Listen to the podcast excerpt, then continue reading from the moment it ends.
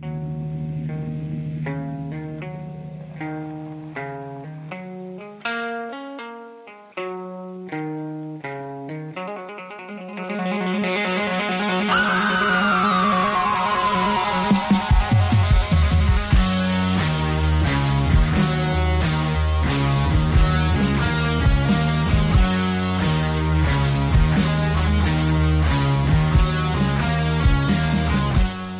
mundo y bienvenidos y bienvenidas a la tercera temporada de Pub Fiction. Estamos de nuevo en Voxuji Radio y volvemos a su programa, el de ustedes, porque la audiencia es la que manda nuestro programa. Estamos en Pub Fiction para hablar de cine, de música, de series y todo evento cultural que se precie. Y como siempre, estamos un año más, como decimos, en ebooks. Eh, próximamente es posible que en alguna plataforma más. De momento no estamos de nuevo en las ondas, pero ya sabéis que nos podéis encontrar tanto en nuestro ebooks de Pub Fiction UGI como en el de Vox UGI Radio.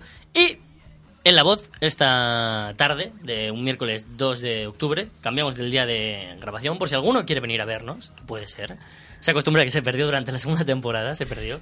Puede venir a vernos los miércoles. Y hoy también me acompaña a mí, Carlos Sánchez, me acompaña, pues ya inseparables, a mi mano izquierda siempre, Diego Ginesta. Hola, muy buenas tardes. Hemos vuelto. Hemos vuelto. Hemos vuelto. ¿En forma de chapa? Parecía que no. Parecía que no, sobre todo por ese eh, abrupto final. Sí, un final que, por sorpresa de todos, seguimos aquí un año más. Sí, sí. Y el que ha vuelto, ya no solo es que seguimos, sino que ha vuelto. Carlos Graney, ¿qué tal? Wow, mu- muy bien. Has, has hablado al público de, de- de usted como... ¿Por qué? ¿En qué momento nos hemos vuelto viejos? Desde que nos llegó una nota de hola, soy arroba yo me primer, eh, no queremos que sigáis haciendo el programa. Nos llegó. Mm, Nos quiso llegar, pero nosotros la mandamos directamente a, a la basura, como María se picó con el correo que le acabo de enviar. No entiendo el nos quiso llegar. Como que la, la carta tenía vida propia y quería llegar y nosotros le impedimos el viaje, no... El car- matamos al cartero. Guau. Matamos al cartero. Y Matar que- al cartero de pereza. Sí, exactamente. Eh, al que también hemos matado, pero no está hoy, de momento, es Oscar Murcia, que los fans, nos han llegado muchos emails también. ¿Dónde está Oscar? ¿Qué tal va Oscar el verano? No ha llegado. Pero el que sí que tenemos, como siempre, poniéndonos la musiquita, siendo la única cabeza pensante, con un poco de cordura en el programa, Víctor Belinchón, ¿cómo estamos? Buenas tardes a todos mis seguidores y seguidoras. Sé que seguís oyendo esto por mí, porque veréis que soy el que más potencia tiene en redes. Eh, arroba no soy de Murcia. Un saludo. Muchas gracias, Bill Gates. Y bueno, este año, como siempre, nuestra intención es empezar con seriedad, ¿no? Siempre decimos, eh, que salga bien. Y luego ya sabemos qué es lo que suele pasar. Acaba mal. Sí, pero van a haber cambios en el programa. Para empezar, van a haber secciones. Wow. El año pasado dijimos, eh, también habrán secciones, eh, el comentario de la semana. Se nos, nos lo saltábamos siempre. Eh, que, que un famoso diga, eh, esto es un saludo para Pub Fiction. Nah, ni No, uno. no ocurrió, no, No ocurrió nunca. Casi, o sea, cuando vi a Santi Balmes, estuve a punto de decir un saludo para Pub Fiction, pero claro, me puse nervioso y pues no, Ya, no, es que a no mí se lo dije. Me, me pasó eso. Y ahora que este sábado te- tenemos de nuevo una opción de que un famoso nos lo diga, creo que me voy a poner nervioso y no, no lo voy a hacer. Confiamos en ti plenamente. Además con acento. Qué guay. ¿Con acento? Sí. ¿Qué? Confiamos en ¿No, ti no plenamente. tiene un poco de acentillo? No, nadie. Ah, bueno, si es Sergio, sí, sí, eso, Sí. eso es cierto. Bueno, eh, secciones. Van a haber secciones. Vamos a hablar ya de los cambios que va a haber en este programa. Para empezar, ¿queréis que haya sección de lo del famoso? Sí, pero aleatoria. En plan, que no de. ¿Esta semana hay alguna? No, no, ese minuto que perdemos. Si alguien lo trae, que suene de repente. Claro, Y luego claro. lo comentamos. Vale. Perfecto. Estupendo. Siguiente. Eh, secciones de colaboradores. Carlos, ¿tú tienes alguna idea? Yo tengo pensada una sección. ¡Oh! ¡Oh! Se hace sorprendido. Vaya, no se ha hablado de esto. Eh, sí, quiero hacer una sección en la que se cuestione la propia comedia del programa. ¡Oh! Un, O sea, un meta. ¡Oh! oh. Sí, sí. Eh, si hacemos chistes, que nos preguntemos hasta qué punto este chiste es lícito o legitimiza o... o quiero que nos cuestionemos hasta qué punto podemos llegar con la comedia y, y qué está bien y qué está mal y por qué está bien y por qué está mal. Voy a odiar esas secciones, que la voy a odiar, es que lo sé. ¿Tú, tú crees que lo va a entender el público?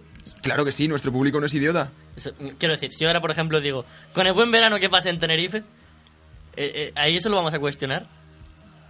Tú No, eso no lo has- cuestionaré. Pero tú lo has entendido, Sí, claro. pero creo que nadie más lo ha entendido, Ryder. Claro, claro, ahí es lo que no entendía. Vale, vale, vale. ¿Ves? El punto va de que analicemos nuestros propios programas. ¿Vale? Sí. ¿Parece bien? O sea, yo cogeré trozos y diré, vale, vamos a cuestionarnos este trozo. Se nos ha ido demasiado. Eh, ¿Qué estamos diciendo? ¿Cuál es el mensaje oculto? ¿Cuál es la ideología de este, de este chiste, de este, de este comentario? Vas a explicar memes. No, no programa. explicarlos, cuestionarlos. Está siendo Voy a ponernos en jaque y vamos a acabar diciendo que podemos ser mejores. Vale. Vale, me parece, me parece bien. Vale. Muy a ver. buena idea. A ver cómo sale. Vale, eh, también tenía entendido que Refugio 101, nuestros grandes amigos, y... ¿Cómo? ¿Ahora sois amigos? Claro. Yo no quiero ser am- amigo. El año pasado empezamos un beef amoroso no correspondido, pero yo mantengo. Yo quiero que sean nuestros amigos. eh, son los expertos en videojuegos. Pero aquí hay alguien más experto todavía en un estilo muy peculiar de videojuegos. En algo muy específico que seguramente no enseñan en la carrera de videojuegos y por Claro, eso no claro. tendrán ni idea los de refugio. Y es el único tipo de videojuego que seguramente juguemos todos. Eh, gente que nos escucha, vuestros familiares, vuestros padres, lo, lo escuchan. Hasta Eh, tu abuela. hecho- sí, sí, lo, lo ju- lo juega todo el mundo. Víctor, ¿de qué se trata? Bueno, pues eh, se está cocinando una sección en la que todo el que me conozca sabe que se me acoplan los monitores al micro y aparte de que se me acoplan los, los monitores al micro, eh, soy una persona con problemas de atención y algunos problemas con drogas y dinero y por eso dedico gran parte de mi tiempo en mi vida a instalarme y desinstalarme cosas, ya no solo juegos, también programas normales, aplicaciones. Del móvil. Exacto. Entonces, ¿qué pasa con Cars? Pasa- ¿Ves? Eh, eh, ¿Eso se cuestionaría? Sí, se tendría que cuestionar. No, dentro del programa no, porque creo que hay cu- cosas cuestionables mucho más interesantes. Vale, perfecto. Vale, lo que pasa con Cars es que, por ejemplo, eh, yo voy a descargarme todos los juegos que siga viendo sin ningún interés. O sea, seguramente, eh, gracias a esto, pues haya una intencionalidad, pero quiero que la haya la más mínima. Y voy a elegir los peores juegos que vea. Voy a obligaros a jugarlos mínimo 15 minutos. Luego lo Muy tortuoso, seguramente. Claro, lo, lo traeremos aquí Y los comentamos. y los comentamos. Yo ya, voy, yo ya voy pulsando F por tu móvil y por los virus que le van a entrar, ¿vale? Sí, O sea, sí, Vale. ¿Podemos subir gameplays de nosotros jugando al canal de YouTube? Transmedia. Pues- ¡Transmedia!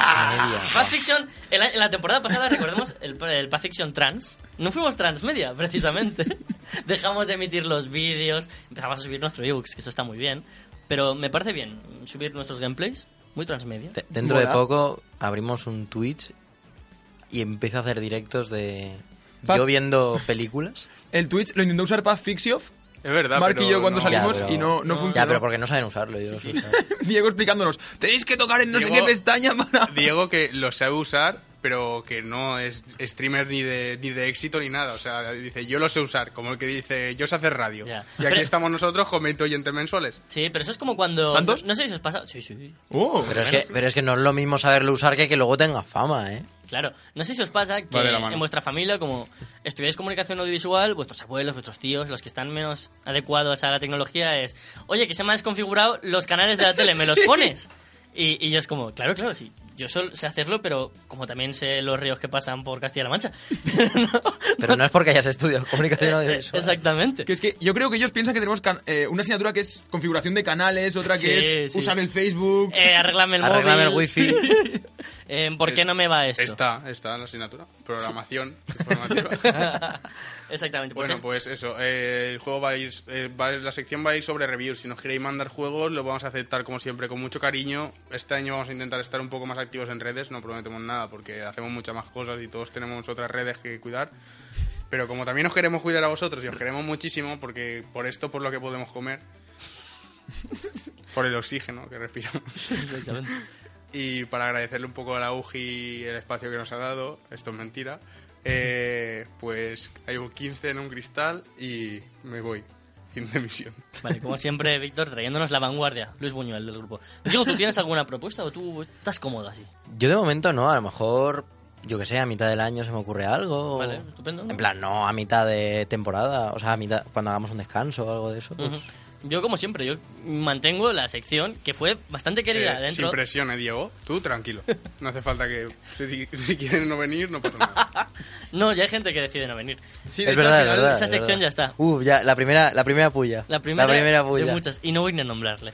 Eh, yo mantengo mi, mi postura de que el comentario de la semana, que para quien nos oiga ahora por primera vez, o no lo sepa, o no lo recuerde, es de lo típico, entramos en YouTube, en Twitter, en cualquier cosa, y vemos una respuesta a un comentario gracioso, o, o sin sentido, pues cada uno que traiga uno, ¿ves? Yo a lo mejor, yo qué sé, estás comprando en Amazon y un libro, pues de repente es, me ha venido de- súper bien para poner la silla coja de mi madre que en su entierro, yo que sé, cualquier tontería así, pues si te hace gracia, traerlo. ¿Os parece bien? Y enviadnos cosas a las redes. Vale, sí, nuestro Hablad, habladnos, no nos tengáis miedo. ¿Hoy habrá comentario de la semana? Hoy no habrá todavía. Es que tengo uno. ¿Tienes uno? Tengo uno. Pues te lo guardas, te lo, Lo guardas. guardamos. Vale. Vale. Jope, es que ya no tendrá tanta fuerza. Seguro que la tiene. No tanta. Lo dejamos como... Mira, vamos a hacerlo muy rapidito. Vale. Dilo para que la gente sepa qué tipo de comentario sería. ¿Dónde lo encontraste y cuál es? Es que es, es además muy original. No lo encontré yo, lo encontró Mark. Oh. Y yo lo... ¿Quién? lo- Mark. ¿Quién? ¿Quién? Eh, un amigo mío Ajá. De, de la carrera Sí, que no- estudia no- comunicación. Me da igual ya, sigue el comentario. Y yo como que lo, lo encuadré. Es de la última película de Amenábar, mientras dure la guerra. Ujú. Y hay un comentario que le pone un 1 y dice, muy mala película. Eh, es- está... ¿Es de Goyero? No, no es de Bollero, es como de una persona que está escribiendo. Ah, vale. Dice, aún así en apartados técnicos es cojonuda, sobre todo la música, claro, es la, el himno España, eh, el cara al sol y nada, pues nos hizo gracia. Vale, pues ese es el tipo de comentario. me- está muy bien. Qué, qué mal, qué mal explicado y configurado y Sí, no pasa nada. tengo Sí, que volver a acostumbrarme al tono de la radio. Por supuesto. Y, y bueno, pues con todo esto son los cambios que tendremos en el programa. También eh, desaparece la puta review de mierda. Se hará de lo que sea mm, de ahora. Si yo he visto el apartamento de Billy Wilder, que me den por culo. Vamos a hablar de lo de ahora, tío, que somos un- unos carcas. Y, y la cartelera, que no le interesaba a nadie las películas de mierda. Hablaremos de los estrenos importantes. Pero los estrenos que ya hayamos visto, porque si no lo hemos visto no tenemos nada que aportar. Claro, claro, a lo mejor, como mucho, pues una previa Sí, un a... comentario de, oye, ¿tenéis ganas de ver el Joker que sale este viernes? Claro, Pues por así, ejemplo, por ejemplo. que hablaremos de ello la próxima semana. De El Guasón. Pues así sí que... Aún así sí que me parece interesante el hecho de comentar el apartamento de Billy Wilder, pero bueno, Bueno, no voy a cuestionar si, aquí. si hiciéramos un especial Billy Wilder, lo haremos. No, ¿Quién es es que Billy Wilder Wilder? me cansa que flipas. ¿Qué dices? A mí me gusta mucho. Lo hablaremos, lo hablaremos. Mira, has, has abierto... un debate. Una buena veda. ¡Debate! Y ahora, ¡Debate! otra de las novedades, ¡Debate! Perdón. musiquita. La radio...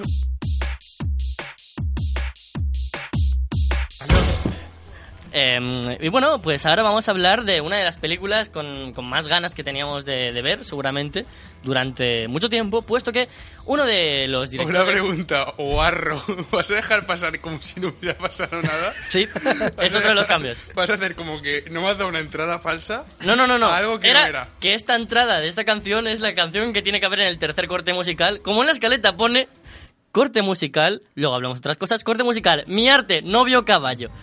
vale, estupendo.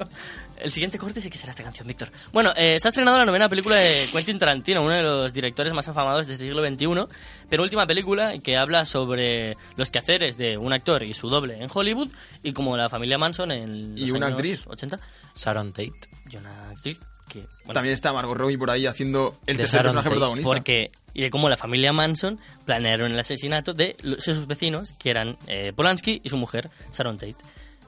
Bueno, Y sale Bruce Lee, y sale Bruce Lee. que aunque no le, no le he visto. Eso es lo primero que queríamos comentar.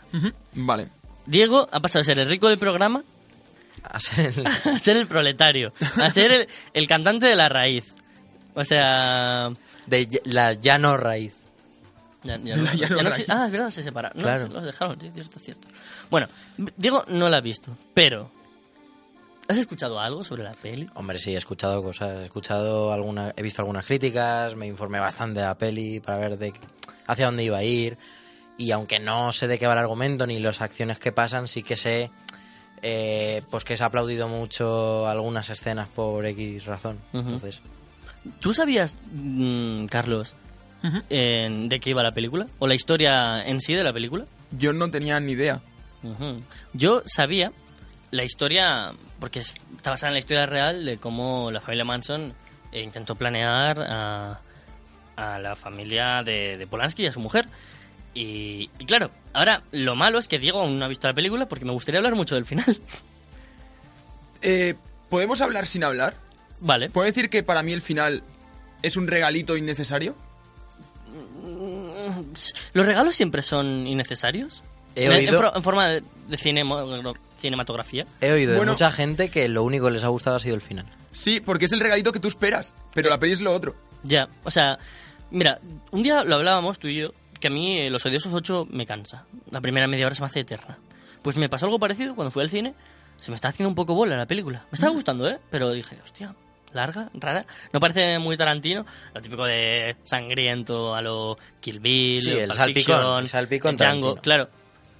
Y eso se da en un momento de la película. Tarantino se pone tarantinesco en, en lo que sabemos de lo normal. Pero es porque yo creo que tenemos un- una mala idea de lo que es Tarantino, porque el inicio de la película...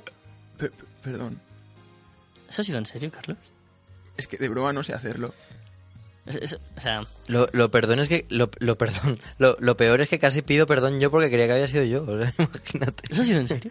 No. eh, O sea, pues, o sea, puede ser de perdón. En fin. Vayamos con... Ya, ya, ya. Sabo- saboteando desde minuto uno. ¿Lo has hecho aposta para poder hacer tu sección la semana que viene? Lo has hecho aposta, ¿verdad? No. Me ha puesto mil pavos a que sí. En fin, yo lo que quiero decir es que muchas veces pensamos en Tarantino con esas acciones violentas que, que nos recuerdan pues a ese atractivo hacia lo violento que hacen sus personajes tan pintorescos. Desde, yo qué sé, mm, Mamba Negra en Kill Bill o el propio Django, que son pues, gente despiadada y tal. Y aquí, pues teniendo a los Manson y tal, pues como que todo era muy tranquilo. Pero yo creo que ahí es lo que reside lo bueno de Tarantino, en unos guiones muy fuertes en, en esa parte. Reservoir Dogs se sustenta en eso, básicamente. Y los odiosos 8 también. Claro. Y, y esta, la película, mm, pega un gran giro en el estilo, pero sin perder el toque Tarantino.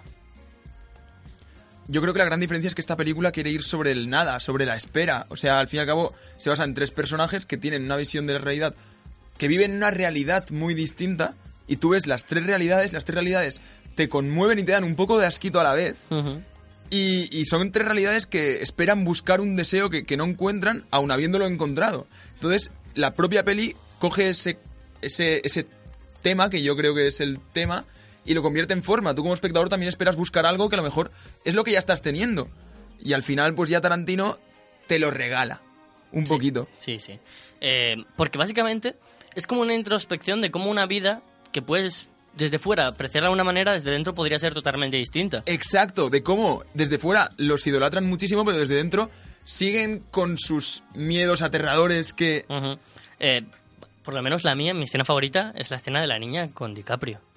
Una escena increíble. Actualmente DiCaprio está brutal. Actoralmente DiCaprio es una puta burrada lo que hace. Qué Increíble. hijo de... ¿Cómo hace también de, de, de hacer madre. mal de, de todo? Es que Sí, cuando interpreta, cuando es él interpretando a un personaje, es, es, o sea, DiCaprio interpretando a eh, su personaje interpretando a otro y personaje. es flipante, porque se te olvida que es DiCaprio. Es que, sí, sí, es, ojalá haberla visto en versión original. Sí, sí. ¿Ves? Es de estas cuentas pendientes de cuando la suban a alguna plataforma, me gustaría verla en versión original. Eh, Aún así, mi escena favorita es la de Margot Robbie yendo al cine, cine. viéndose Muy buena. en la pantalla y además viendo cómo la gente ríe de lo patético de su personaje que está ultra mach o sea, Sí, realmente sí. es muy machista su personaje, pero ella está viéndolo riendo porque busca la aprobación general de los demás y ella es tan feliz en ese momento y tan sincero y tan sencillo. De verdad, me pareció precioso. Por eso, aunque la gente diga que el arco de Margot Robbie no tiene ningún tipo de profundidad, me parece brillante. O sea, de verdad me parece, de las tres historias, casi, no mi favorita, porque las tres me encantan, pero es que está a la altura. Sí, mira, yo estaba bastante de acuerdo.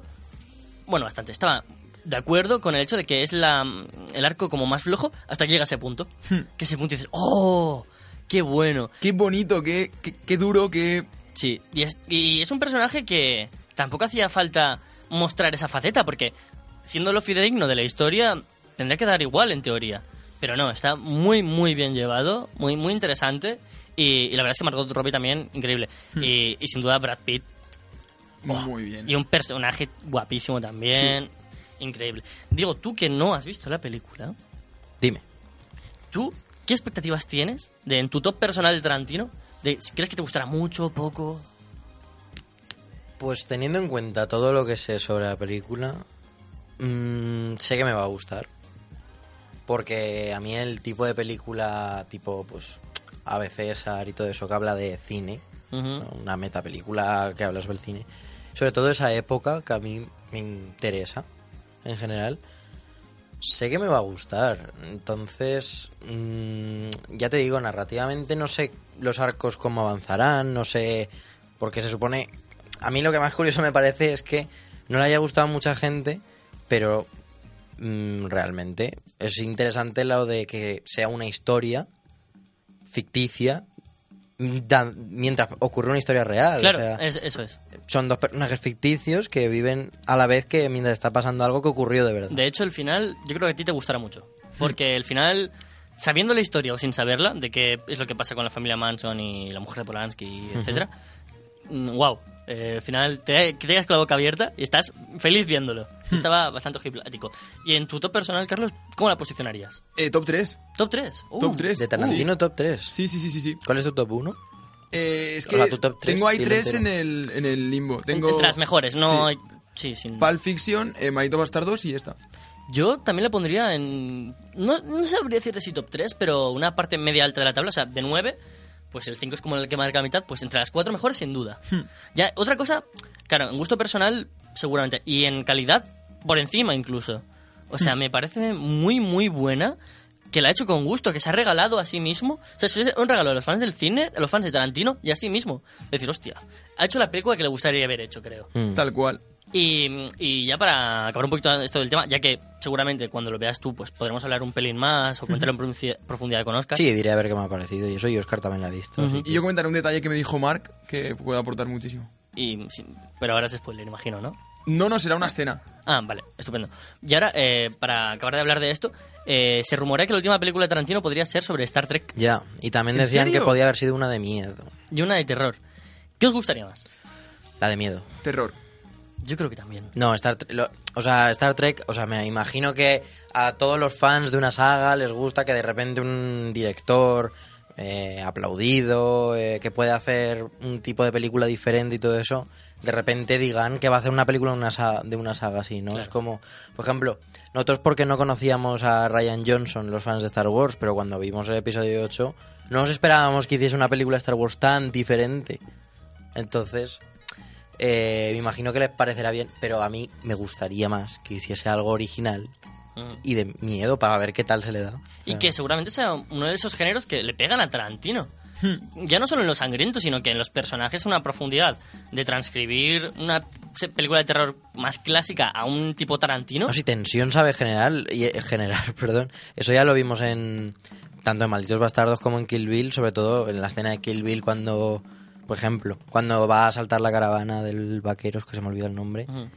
Es una en la escena... dos. Sí, en la 2. Ujú. Es que la veo como una entera. Claro. No, pero sí, en la 2, cuando intenta saltar la caravana del vaquero y a lo mejor la escena dura tres o cuatro minutos en los que lo único que ves es ella arrastrándose, moviéndose en silencio para que el otro no lo oiga, esperando el momento y estás en la tensión, ¿qué pasará? ¿Qué pasará? Entonces es cuando abre la puerta y, y no hay música, de repente vuelve a sonar la música y le pega el disparo. Mm. Entonces, Por cierto, música de Once Upon a Time en Hollywood, muy buena. bueno, tiene, que, tiene que ser buena. Si es Sí, la sí. época, tiene que ser buena. Pues ya que estamos hablando de terror, vamos a hablar de otro de los estrenos que más ganas teníamos de, de ver este año y que también ha tenido tanto críticas positivas como negativas, y es It 2. Comedia. Digo, ¿por qué comedia? ¿Por qué comedia? Eh, yo había no había leído nada sobre de qué iba It 2 porque quería sorprenderme en plan me interesó mucho la primera y como no he leído el libro pues a ver qué a ver qué pasaba no pero sí que dos o tres días antes del estreno vi las primeras críticas que salieron y me hacía mucha gracia que la mayoría que la mayoría eran que era una comedia involuntaria que habían estado más de dos horas y media riéndose en el cine o sufriendo porque estaban viendo una comedia que no debería ser y me pareció curioso, dije, ¿en serio? O sea, la han hecho tan mal y cuando la vi no me pareció que la habían hecho tan mal, realmente. ¿Me pareció una comedia involuntaria? Sí. ¿Cómo que involuntaria? O sea, es que me parece muy... eh, Hay escenas en las que no intentan hacer gracia Y y te te, descojonas. hacen gracia. ¿Tú la has Por- visto, Carlos? Porque, Sí, sí, es la he visto, la he estu- visto. porque es estúpido lo que está ocurriendo. Y no es porque esté mal hecho ni mal grabado, pero no. Te han, te han generado la idea de que te tienes que reír más durante la película que tener miedo. O tener tensión o interesarte por la historia. Entonces, cuando ocurre algo, te hace gracia. Comentadme una escena de comedia involuntaria, porfa. A ver.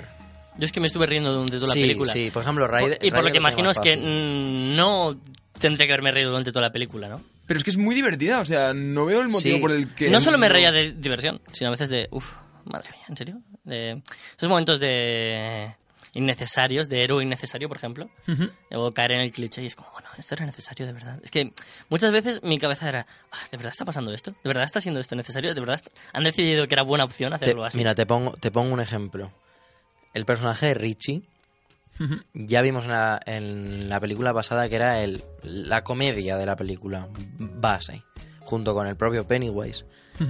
Eh, en esta lo han explotado hasta el punto de que cualquier cosa que le pase te hace más gracia que, que preocuparte. Hay una escena en la que se meten mucho en el personaje de Richie, te revelan cosas sobre su personaje. Podemos hablar sin spoilers de esta ya, creo. O sea, que la gente que nos escuche, que sepa que vamos a hablar... Ahora vamos a analizar en profundidad, no tanto como antes, que era hablar un poquito de qué nos ha parecido. Vamos a analizar It 2. Vale, También digo pues- que es muy difícil hacer spoiler de It 2 porque creo que el problema de la película es que no pasa nada. Eh, sí. Eso O sea, verdad. es un problema casi estructural de... Eh, era, ahora, ahora otra de las ideas que tenía pendientes y, y- y esta la había leído y digo, ¿en serio?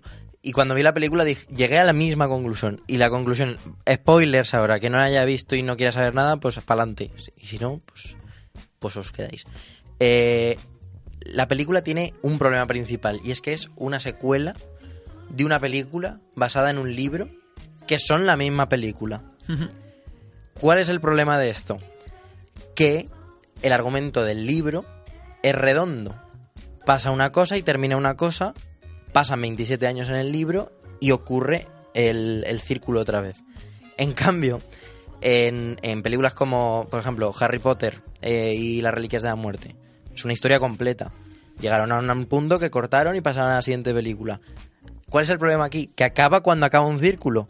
Entonces la peli siguiente empieza cuando empieza otra vez el círculo. Entonces, la conclusión a la que llegan en el libro en los dos momentos es a la misma. Pero como lo estás leyendo, llegas con ellos y Está dices... bien y no te lo esperas. Y... Claro, y dices, ostras, claro, es que la conclusión es esta. Pero en la película la vimos hace tres años. Y llegamos a... hace, de hace dos, hace dos. Hace dos, creo. hace dos, hace dos. Y llegamos a, la misma, llegamos a una conclusión y dijimos, vale, ¿qué problema hay? Que la segunda llega a la misma conclusión. A la misma, a la misma. Antes de ir a esta idea, es que no me gusta abrir círculos sin haber cerrado la anterior. Vamos a la comedia involuntaria comedia y después involuntaria. volvemos a lo de estructura, ¿no? Sí, Lo que estaba diciendo de Richie, en la escena en la que te, re- en la que te sale eh, su parte del verano que no vimos en la anterior, cuando está solo en las recreativas y le empiezan a, a insultar Por su porque- homosexualidad. por su homosexualidad, en ese momento tienes que empezar a, a Tienes que empezar a empatizar con el personaje, tienes que tener un momento de que están intentando profundizar en él, tal, y de repente te viene el susto. Cada parte del pasado y cada parte del presente tiene un susto de Pennywise diferente. Fórmula muy repetitiva. Muy Exacto, repetitiva, por cierto. ¿Cuál es el problema? Me quitas la parte del leñador. O sea, en el leñador estábamos Ryder y yo. ¿What? Un leña riéndonos. Era un, leña- un leñador gigante atacándole. Sin sentido. ¿Cuál es el problema? Acaba eso y no aparece Pennywise para hablar con Richie o para echarle una puya o no. Viene para hacer otro susto. Para Pero asustar- directamente, o sea, han pasado ha pasado menos de un minuto y te va a dar otro susto. Quítame el leñador y ponme el susto de Pennywise. Eh, Es como una estructura como de que todo te lo esperas y por lo tanto te hace una risa de ¿en serio están haciendo esto? Era a veces estaba pasando vergüenza ajena por la película. De decir, tienes aquí algo muy bueno que explotar y estás intentando colarme otra vez un susto aquí que ya sé que la estructura de fantasía, susto, mentira, no eres de verdad. Se ha repetido cuatro veces Sí. porque tenemos y menos mal que no estaba el que se suicidó, que me gustó mucho. El judío. Eh, Sí, el judío. Eh, me gustó que se atrevieran a hacer eso, de decir, ah, mira, pues no, no había leído el libro, supongo que Yo no lo sabía, entonces cuando lo vi, de hecho, al principio me quedé, ¿en serio? O sea, ¿en serio? En Eh, plan, es tan cobarde como luego pero es ya coherente. No, claro, luego luego al final llegas a la conclusión de que es coherente y con la carta del final que me Ve- Todo el arco de nuevo de que estés enamorado de, de estos chicos desde hace 27 años, ya. que el gordo se haya puesto delgado aposta solo porque ama a una esa chica y tenga su carta dentro del esto de la cartera, porque me sigue afectando mucho, pero en realidad, ¿por qué me has citado aquí si yo Que no me todo tu- de vosotros? Que todo tu amor se base en quién ha escrito el poema. O sea, estabas de pequeña enamorado de, de- enamorada de Billy. Te dice su primer beso con él, te dice otro beso con él, quedaste bien con él. Han pasado 27 años, vuelves y sigues queriéndole.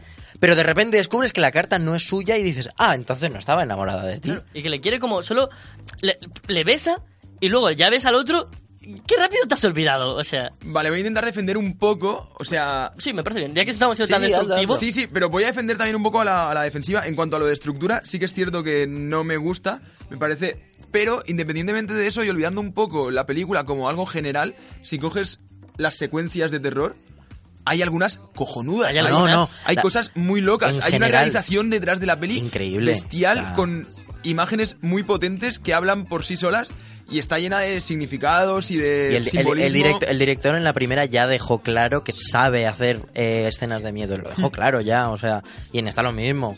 O sea, a mí la escena de. De hecho, el- el- de las escenas que más me gusta, además de la casa de los espejos, que La sí, casa- es una, es una casa de los espejos, qué fácil es hacer un... eh, No mira, mira, mira. John Wick 2, intenta hacer lo que hace John Wick 2 en una casa de espejos porque no lo hace nadie. O sea, no lo hace nadie.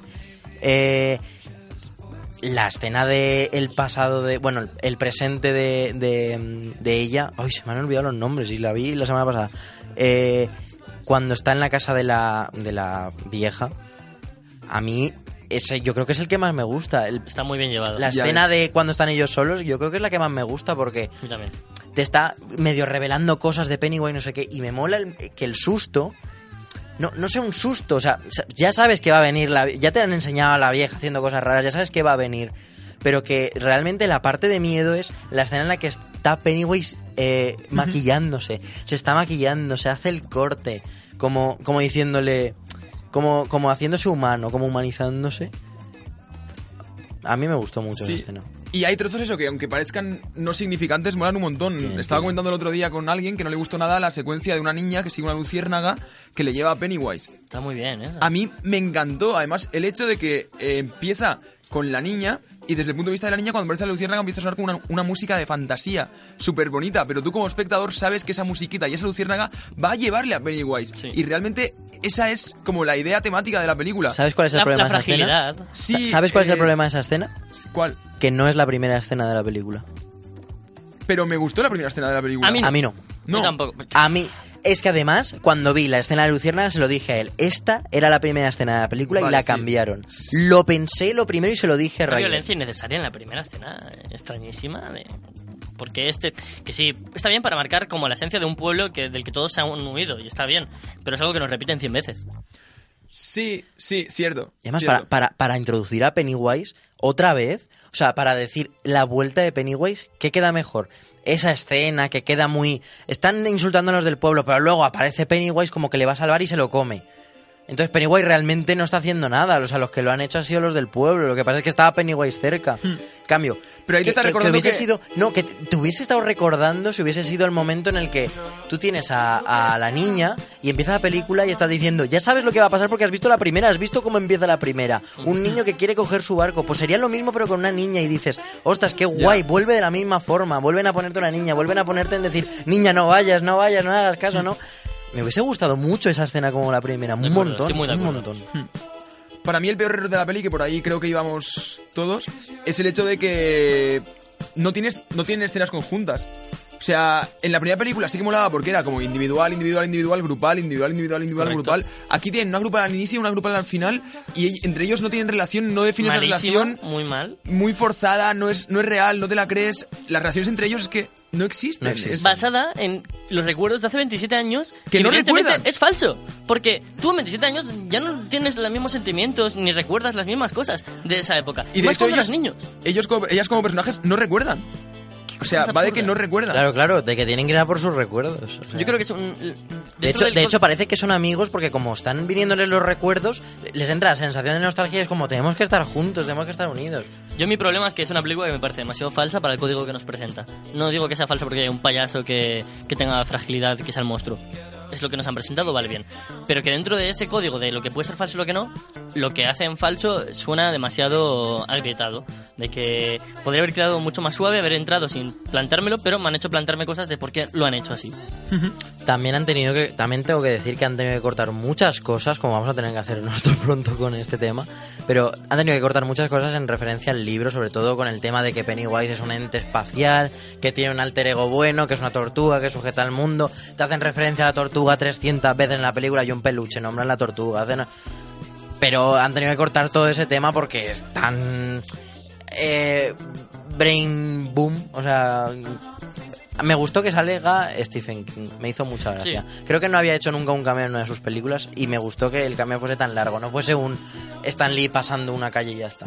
Último legato, Carlos, en defensa. Sí, yo creo que han creado un pastiche muy extraño con cosas muy, muy guays de las que hay que sacar mucha cosa y muy interesantes y otras que son edulcoradas, que sobran, que están forzadas, que no llevan a ningún lado, que no entiendes muy bien el porqué y al final pues se ha quedado un producto que siendo un producto para mí está bastante pasable.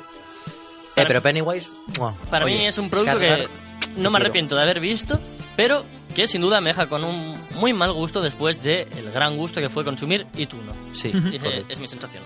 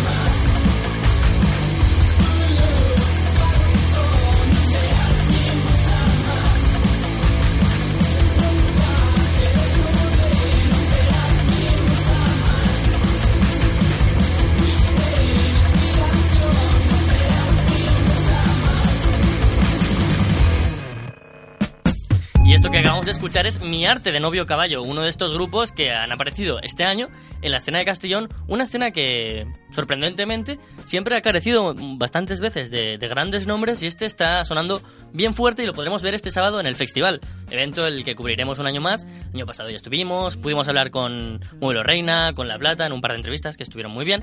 Y este año, pues, una de las, de las novedades es dentro de ese conjunto, ¿no? Que hay este pastiche, ¿no? Que mencionábamos antes, de grupos tanto de la provincia como nacionales, pues Novio Caballo va a ser uno de esos grupos que, que van a estar, además de Cupido, la, la mezcla de Solo Astra junto a Pin Flaco, esa extraña mezcla entre indie trap, pero que está dando unos grandes frutos este año.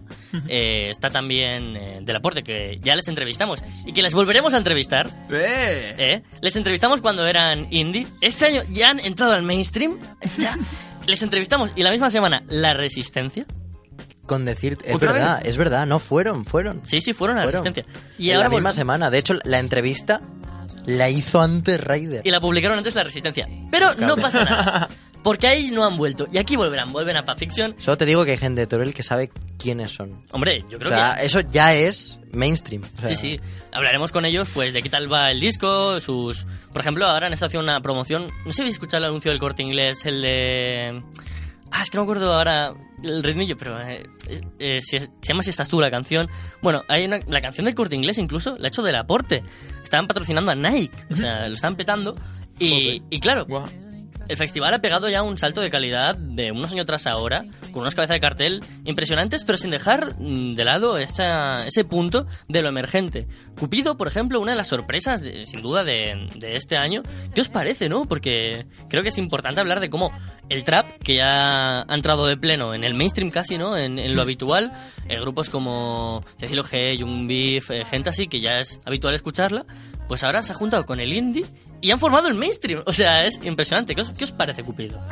Yo, eh, este año en el FIP, tengo que decir, y esto sé que es una afirmación un poco estirar una piedra y esconder la mano muy rápido, ¿no? Pero me atrevería a decir incluso que Cupido me gustó más que el concierto de Frank Ferdinand. Sí, Cupido. Lo disfruté más. Sí.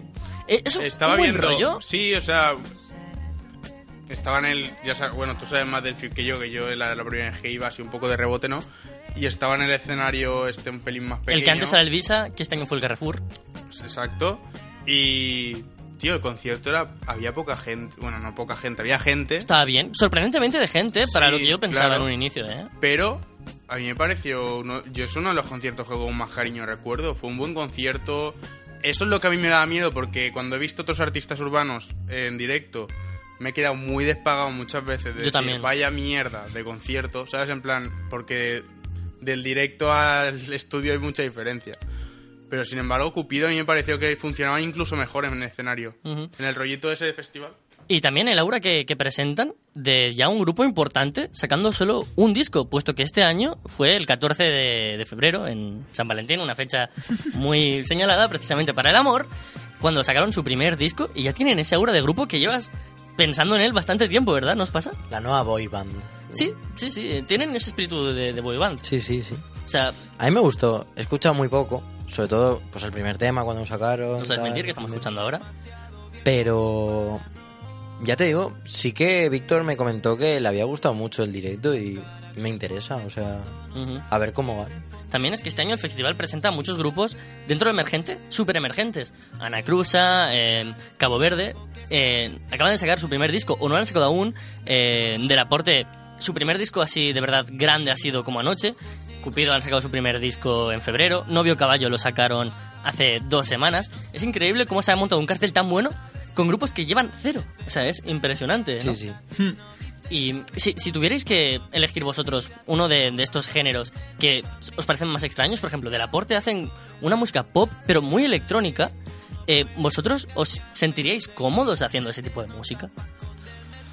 Porque es difícil, ¿no? Si tú, imagina, nosotros este programa, si, si fuera en otro formato, diferente, yo qué sé, escribiéndolo, os sentiríais igual de cómodos porque me parece que se están mezclando muchas cosas y es el futuro. Y, y Bueno, yo creo que pero- está muy bien. Pero justamente eh, ahí entra un factor y es que del aporte, siendo un grupo joven, ahí me corriges tú, ¿eh? pero a mí me da la sensación de que son muy maduros. Sí, sobre todo Sergio hablando, lleva mucho tiempo. Sergio, las cosas que hace son de un productor con experiencia. Yo no sé si ha trabajado en eso o no antes, Ujú. Pero se nota que lo hace con mucho cariño, los sintes que elige, todo. O sea, se nota en sus discos la influencia de toda la electrónica que él debe de consumir. Claro. Me refiero, no le estoy quitando peso a. ¿Cómo se llama? Eh, ¿A Sandra? Sandra, exacto. Ujú. Que también es súper maja y la tuvimos aquí y era súper una tía de 10. O sea, los dos increíble. Una, yo creo que es la mejor entrevista que hemos tenido aquí. Un amor, son un yo, amor. yo les cogí cariño y empecé a escucharlos gracias a la entrevista porque no los conocía.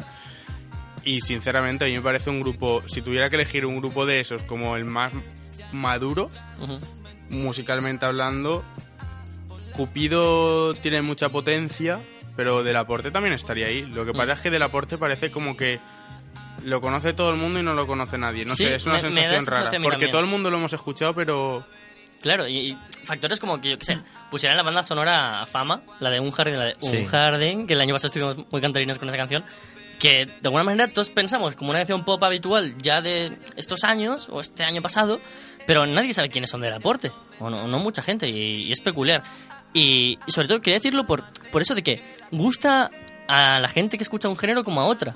Porque a mí, por ejemplo, la música urbana sí que me gusta, pero tengo amigos que, que, que no, que la detestan, ¿no? Que les dices, guau, qué guapa la nueva de, pues, por ejemplo, de Bien Flaco Solo.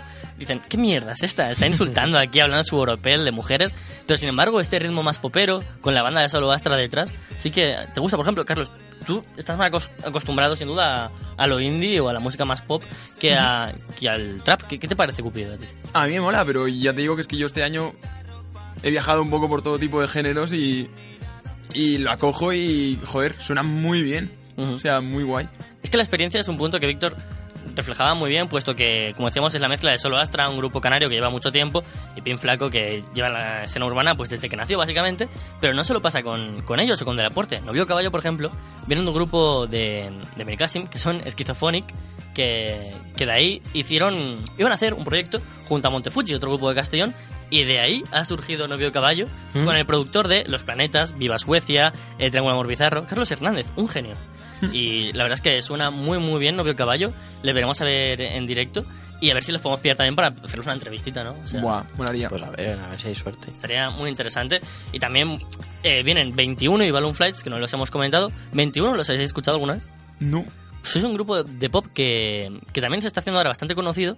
Y eso es que está bien porque, de alguna manera, entrar en festivales pequeños con un poco más de, de sonoridad, ¿no? Por ejemplo, esto es un festival pequeño, pero que sus grupos, como solo vamos a ir a ver a grupos pequeños, cogen renombre. Entonces, me parece muy bien. Y si recordamos nombres de, de otras ediciones que ahora pues, son bastante famosos, como Muévelo Reina, por ejemplo, de, Sí. de los que hablábamos, La Plata, que han crecido Muchísimo. Muchísimo, muchísimo. Grises, eh, Morgan, un montón de grupos increíbles. Así que este sábado tenemos el festival, lo, lo recordamos, Parque Rafa La Fena, día 6 de octubre. Cerveza 2x1 de 6 a 7. Joder. ¡Hola! Eh, eso está de puta madre. Ya, pero el uno, ¿cuánto vale? Eh, no sé, muy poco y encima eh, son vasos reciclables. Mm. Eh, con la entrada tienes un 10% de... Pues si pides al Etrusco, a la pizzería, Sí. si enseñas la pulsera, pum, 10%. Joder. De puta madre. Es un festival ecosostenible y que tiene un festival Kids, que lo comentamos el año pasado, que lo comentamos Javox y yo, que está muy bien. Porque tienes mil talleres para los niños, tanto de música como de, de juegos, como demás. Así que ya sabéis que es la mejor opción para ir este fin de semana a Castellón.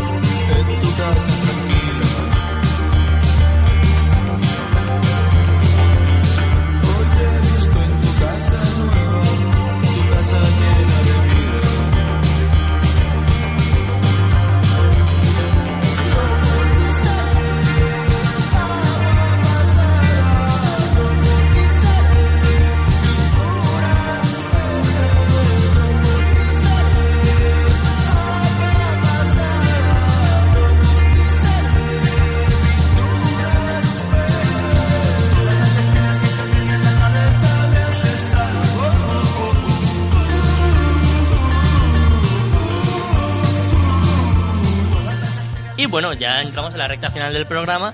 Y bueno, hemos tocado el cine, hemos tocado la música, nos faltan las series. Ese, que, que ahora en realidad es el. Seguramente debido a las plataformas como Netflix o HBO, el consumo audiovisual Más extendido. Sí, más, más extendido, además con unas producciones increíbles. Ya no solo en las grandes plataformas, también Antena 3, Telecinco, de Movistar está haciendo unas series de calidad. Y por eso queríamos comentar. Más que los vídeos de YouTube. En cuanto a extensión. Ahora sí, Sí. Se Ah. ve más Netflix. Se ven más series que vídeos de YouTube. ahora sí. Yo- Ahora mismo, yo creo que ahora mismo sí. Depende Vale. de qué youtuber también te digo, ¿eh? Porque si comparas Ya. Claro, o sea, mucha gente verá mm, el Rubius, pero mucha gente verá la casa de papel. Y mucha gente verá el Rubius y la casa de Abel. Claro. Pero ese es el problema. Que ahora mucha gente ve el Rubius en la casa de papel. Ya no ven el Rubius, O tal, la tal, casa de- tal, tal. Ah, vale. No. O sea, han tenido que reducir porque ahora quieren ver más cosas. Me parece estupendo. O sea, quiere- quieren ver una serie, quieren ver el vídeo de su youtuber que les guste, tal. Por ejemplo, el, el vídeo de Tonacho de hoy de Minecraft. Pues te ves el vídeo, pero luego no, no te pones el de Chincheto, no te pones el de tal. Mm. Pero hay que ser selectivos. cambias. Claro, yo, yo me he dado cuenta que ahora o hay semanas en las que he la música o el wrestling o el Claro. visual porque no abarco todo. No, no, no puedo. Y, A mí también me ha pasado este año, sobre todo este verano. ¿Ves? Yo, yo era una persona que, que iba por temporadas. Una Mm. temporada decía, es que no quiero ver eh, nada de series y a lo mejor solo veía películas. O no quiero ver nada de películas y solo veía anime. O solo quiero jugar videojuegos y jugar videojuegos. Y ahora he, he entendido que me gusta hacer un poco de todo. Claro. Entonces a- por, por la noche aprovecho y por lo menos una orilla leo todas las noches. Porque Buah, quiero leer, porque me apetece leer y quiero tener tiempo para ello. Eh, me recomiendan una serie y, aunque no, aunque me esté costando más verla que otras veces, que antes a lo mejor me la veía de tirón en un momento, pues ahora la voy viendo y también juego un rato también. Entonces está muy bien. O sea, ahora, ahora hay que ser más selectivo. Nos hemos hecho mayores. Mm, no sé. Víctor señala con la mano mientras baila de... Sí, nos hemos hecho mayores. Eh, yo creo que, que hemos refinado el gusto, mira. Sí, sí. Es otra manera de decirlo, o sea. Porque antes además consumía de una manera todo de... Me daba igual lo que subiera X youtuber al que... Lo lo- me lo tragaba. Y qué fácil entraba. Muy fácil. Es que ahora me, a mí al menos me cuesta muchísimo más concentrarme y Mucho, que algo mucho. entre. Mm, sí, y, y- y más dependiendo del tiempo. Yo qué sé, porque estamos acostumbrados a, a un tipo de, de consumo de que, por ejemplo, yo ahora me he dado cuenta que las series duran menos. En plan, menos capítulos, menos tiempo. Por ejemplo, eh, antes en, la- en lo tradicional, aunque sea solo por el hecho de que, cosa que me gustaba y que algún día debatiremos, los capítulos se estrenaran semana a semana, se me hacía más largo, pero lo- me lo tomaba con más tranquilidad, estaba bien, lo debatíamos. ¿Y ahora cuánto tiempo hablamos cuando acaba una serie? Una semana y desaparece, ¿por qué? Porque se estrena otra. Y, y quieres comentarla y la quieres ver. Y Sí. otra, y otra. Y sin embargo, con Juego de Tronos, por ejemplo, que es lo último que recuerdo que haya visto capítulo a capítulo, cada semana tienes algo que comentar. Ya, ya. Y creo que es algo que, que se está perdiendo. Y yo es que, de hecho, este verano me he visto tres series y las tres las he visto mm, en dos días, tres, mm, a cholón, varios capítulos. Y, y, por ejemplo, eh, yo este año eh, he visto, este verano, varias cosas. He visto series alemanas, series españolas, series que se han hecho en varios países. Y esta es la que quiero mencionar. Criminal. Serie de Netflix que se estrenó hace muy poquito. Y es muy peculiar, para quien no lo conozca. Son tres capítulos eh, que podrían ser aquí grabados, en, en los estudios de Pulp Fiction en Vox Radio. Gracias, Universidad de Primer. Porque eh, va de una sala de interrogatorios y el otro lado de- del panel, en la que pues está la- la- otra gente, otros policías, gente que, que está comentando el caso y el interrogatorio. Tres capítulos que se basan cada uno en ajenos, pero que siguen una historia detrás de los personajes habituales de los policías, de, de- de cómo va. Y, y está muy bien porque son de estos capítulos que tú los ves y dices, "Ah, pues si quiero lo veo ahora, como puedo ver otro dentro de cinco meses que no pasaría nada. No, no acabas de perderte la historia. Y eso es parte de lo que me ha gustado mucho. Unas interpretaciones y papeles increíbles. Car- Carmen Machi, qué gusto da ver a Carmen Machi, ¿eh? Siempre digo que es de mis actrices favoritas. Está muy, muy bien. Y de cada persona a la que intentan mm, culpar o a la que están interrogando, mejor dicho, me gustaría que hicieran hasta un spin-off, porque son personajes cargadísimos de potencia, con una historia detrás buenísima. Solo un interrogatorio de 50 minutos y se te hace corto. Es, es increíble. Y es una serie que se ha estrenado aquí, en Inglaterra, en Alemania y en Francia, con policías diferentes y actores diferentes. Y ahora, eh, esta semana, me, me intentaré ver Criminal Inglaterra, que la primera la protagoniza David Tennant, Uh. Doctor Who, eh, el de nuestro último verano en Escocia, eh, Hombre Púrpura. Y, Udo Mens, más reciente. y la verdad es que tengo muchas ganas de verla y no sé si la habéis visto. ¿O No. sabíais de ella? No, no, o sea, sabía de ella, pero no, no, no, no me la llegué a empezar nunca. ¿Puede ser consecuencia de lo que lo petó Mindhunter? Seguramente. Pues seguramente. Serie que me ha costado seguir viendo. Me vi un capítulo y no sé por qué ya no he visto más. ¿En Me serio? pasó lo mismo, pero medio, ni siquiera uno entero. Sí, sí. Muy recomendable. ¿eh? Lo, lo sé, todo el mundo me lo ha dicho. Más está Fincher detrás y es una ¿La, locura. la has visto entera?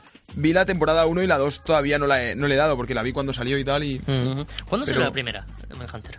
Hace un par de años. Ya hace, ¿eh? ya Hace hace. un par de años. Es que no había oído hablar de ella hasta que se estrenó la segunda temporada. Cosa que me parece. Ah, yo sí la había No escuchado. sé si es resultado de esto de que el debate de una serie solo dura dos, tres semanas después de que se estrene o porque no era tan buena. Pero ahora todo el mundo está hablando de Mindhunter. Y de hecho lo llevo escuchando desde agosto, estamos en octubre y aún sigo hablando de Mindhunter. Sí, sí, sí.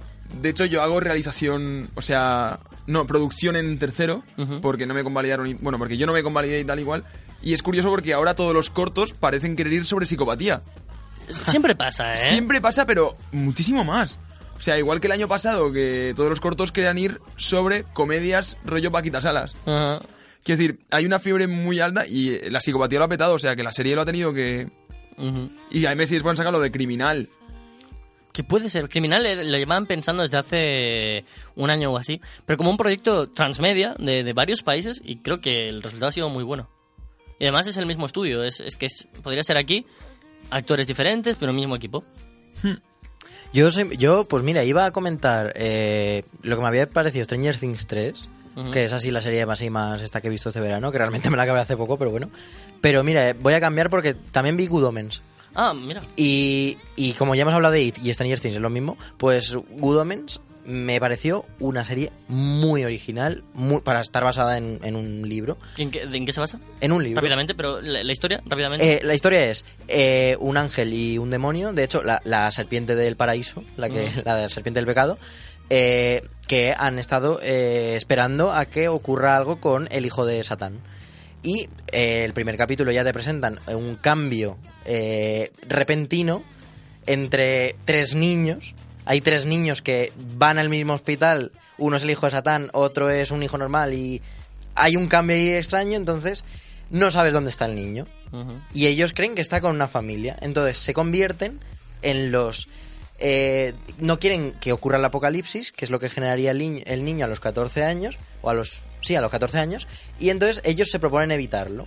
Son un ángel y un demonio, pero les gusta vivir entre humanos. que es Entonces muy original quieren, evitarlo. ¿Cuál es el problema? Que como espectador tú te imaginas que no es el niño al que están educando. Entonces, Claro, tienes esa duda tú también, lo mismo que ellos. De... A ver, ellos confían en que al, sí. al principio tienes la duda, pero en el primer capítulo ya te ponen a un niño que llama a un sabueso del infierno sin querer. Entonces Ah. ya dices, vale, va, va por aquí. Pero al principio estás en...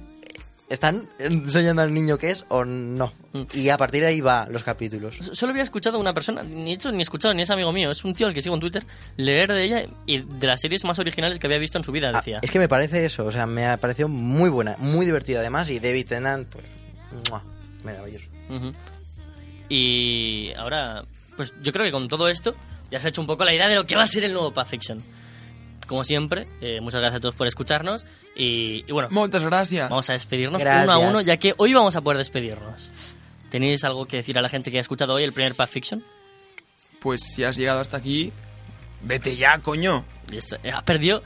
¿Vosotros cómo os ponéis la radio? ¿Os ¿Escucháis algún podcast o Sí, yo internet suelo escucharlo. Y pero, ¿veis también lo que pasa? Sí, yo si no lo veo me pongo nervioso. Yo a veces, hay, hay momentos en los que están hablando de un tema, entonces me lo pongo de fondo, y otros en los que se están haciendo algo, entonces sí que pongo la pestaña. Es que creo que hacemos buena radio porque eh, yo normalmente escucho podcast como La Vida Moderna eh, mientras escucho al Min- mientras juego al Minecraft, por ejemplo. Y, y claro, no me entero lo que está pasando porque no lo describen. Pero estamos haciendo buena radio, chavales. La semana que viene hablaremos de Joker. Dijo mientras hablaba con el dedo apuntando la mesa efusivamente tres veces consecutivas a un tempo de 3x3. 3 por 3 ¿eh? Lo, lo- lo he calculado. Nueve. Muchas gracias por las matemáticas. y... Eh, bueno, y como siempre para acabar voy a poner un tema Que me parece necesario. Cada semana iré trayendo un tema que parezca que es pequeño y se lo merezca. Este tema es de ácido, de la label La Droga Lab, para o una label de Andalucía, está de puta madre, tenéis que escucharlo. Eh, trap, de verdad. no de, de mentira, no, es broma. No, pero sonidos con influencia muy chulas del Memphis. Ácido, 1200 reproducciones con HNK, se llama Quack el tema. ¿Qué quieres decir? La semana que viene tenemos Joker, la entrevista del aporte, review del festival y hablaremos de otras series que hemos podido ver este verano. Muchas gracias por escucharnos y vamos con el trap. Adeu.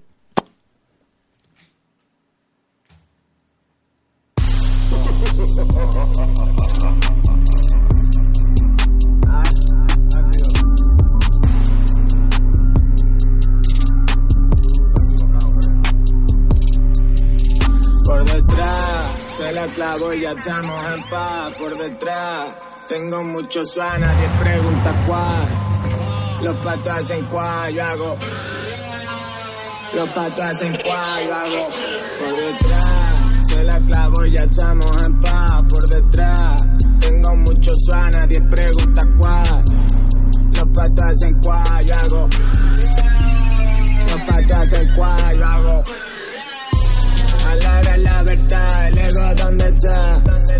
Date el toque ya y un puño besar. Me da puto asco, voy a vomitar. Fijo que te flipas, te lo puedes llevar. Tengo los hechizos necesarios. Me sé los atajos y no mi barrio, la Warriors. Voy con los extraordinarios. Mejor no hables con extraños Que siguen mirando con asombro Como esperando una polla volando todos esos tontos. Roto, vamos a dejar todos los muñecos rotos. El paraíso pa' los guapos, pa' los locos. Sigo 125 pero sueno brum brum Gritándole al cielo quedándome ronco Sabes que cambia después que toco. Que estemos así lloro, te hielas y soplo. Se la clavo y ya estamos en paz por detrás. Tengo mucho suave, nadie pregunta cuál. Los patos hacen cuál, yo hago. Los patos hacen cuál, yo hago. Por detrás, se la clavo y ya estamos en paz por detrás. Tengo mucho suave, nadie pregunta cuál. Los patos hacen cuál, yo hago. Los patos hacen cuál, yo hago. A la verdad, el ego donde está. Date el toque ya y un puñado de sal. Me da puto asco, voy a vomitar. Si te aburre me la puedes chupar. Cuando me clavo, sí que hace pupa. Lo dejo sangrando y hasta luego luca. Luca, lo que vacilo pisando a la cuca. Estoy en el veneno, eso es lo que me ocupa.